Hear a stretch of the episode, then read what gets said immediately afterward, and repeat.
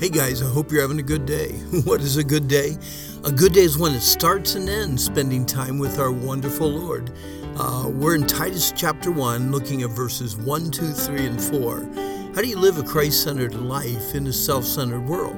Well, as a leader, Paul attacked self centeredness.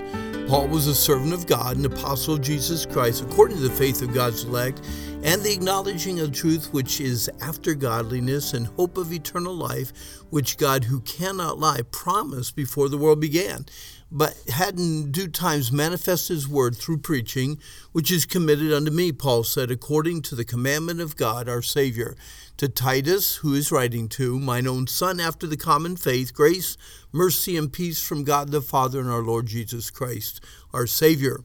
Most little kids have played the game Follow the Leader by skipping, jumping, spinning, crawling, and running around a playground, imitating what the leader does. Paul encouraged Titus and us to join in and play Follow the Leader too. The first four verses of Titus 1 explain the apostles' personal attack on self centered lifestyle.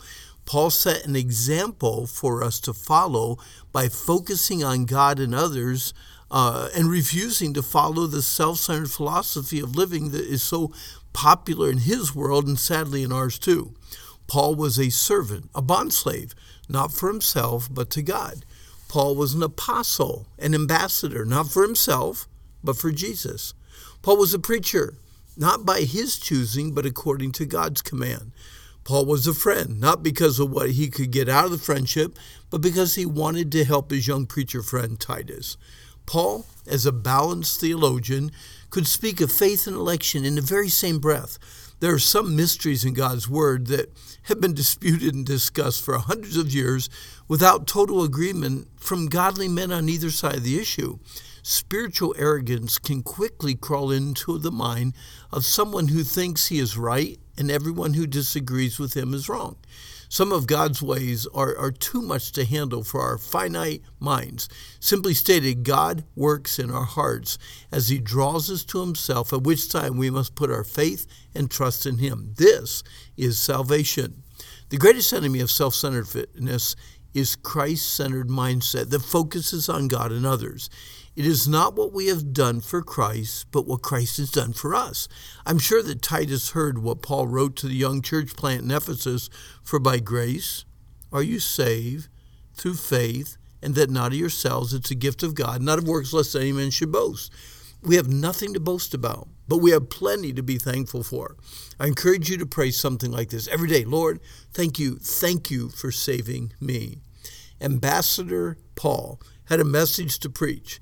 In order to live a godly life in a selfish world, there were Bible truths that needed to be learned, understood, and practiced. At the top of the list is understanding godliness. Godliness is more than simply being godlike. It is actually a way of thinking that includes dependence on God, devotion to God, and a desire for God. Dependence on God for wisdom and strength on a daily basis, devotion to God through obedient service and heartfelt worship, and then a desire for God through intense study and fervent prayer. The hope mentioned uh, in our passage is not it's not a I hope so type of hope, but actually a confident expectation of what will happen. Before the world began, God made a promise. God kept that promise by sending his own son Jesus to die for us. God's promise provided a way for us to love him and serve him for eternity. Now you know the promise well, for God so loved the world that he gave his only begotten son that whosoever believes in him should not perish but have what? Everlasting life. Forever is forever. Eternal is eternal. Everlasting is everlasting and has no end. Now, don't miss the simple fact that God communicates His truth through what? Preaching. Preaching is important. God calls, gifts, and enables individuals to preach. Since preaching is one of God's tools to give us the truth, what does this imply? Well, number one, we need to faithfully put ourselves under the preaching of God's Word by attending a Bible believing, Bible preaching local church. Number two, we need to encourage young men to pray and search their own hearts to discern if God has gifted and called them to preach His Word. Number three, we need to listen to podcasts and recorded messages readily available through our media world. Number four, we need to pray for our pastors, missionaries, and preachers that God would use them to effectively and fervently preach the word with confidence. Did you notice how Paul addressed Titus, my own son after the common faith? It could be that Paul personally introduced Titus to Jesus Christ. What a joy to see someone trust Christ. Then, what a greater joy to see that same person make Christ the center of their life. Titus chose to follow Paul's example. Titus jumped into line to follow the leader and will forever be blessed by God for his willingness to serve. Titus, being influenced by Paul, was now privileged to influence others on the island of Crete. What Paul needed, Titus needed, and we all need in abundance today.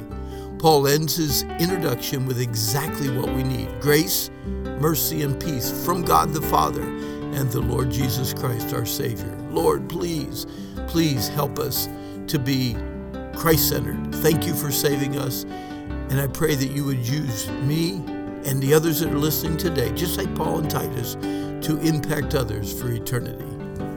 Well, our time's up for today, but I hope you enjoyed uh, our time together. But remember, today is the day the Lord made. Let's rejoice, let's be glad in it, and I hope that you have a good day.